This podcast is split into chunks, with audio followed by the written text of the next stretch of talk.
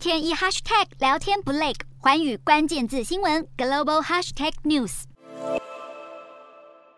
太阳底下撑起伞，排队等着做核酸检测。中国十七号新增三千四百二十四例本土病例，当中海南就超过两千例，占全国总数大约百分之五十九。有游客持续受困在海南，希望能早点离开，忍不住对在场的相关人员讲起大道理。西藏疫情也不乐观，还盖了方舱医院阴印，而且有一辆从西藏发车途经河北石家庄抵达北京的列车，发现有多例确诊案例，疫情恐怕有扩大到北京的风险。而在东北亚亚的日本，则是正在遭受第七波疫情袭击，单周新增一百三十九万例确诊，染疫人数连四周居全球之冠。虽然东京疫情减缓，但爱知、鸟取和熊本县等十五个地区单日新增病例创新高。南韩则是估计，由于 Omicron 亚型变异株 BA 五传染力高，到了九月初，单日可能会有超过三十三万人确诊。不止新冠疫情烧不停，猴痘也出现全球第一起人类传染给狗狗的案例。这起案例是发生在巴黎，患者将病毒传染给他们饲养的犬只。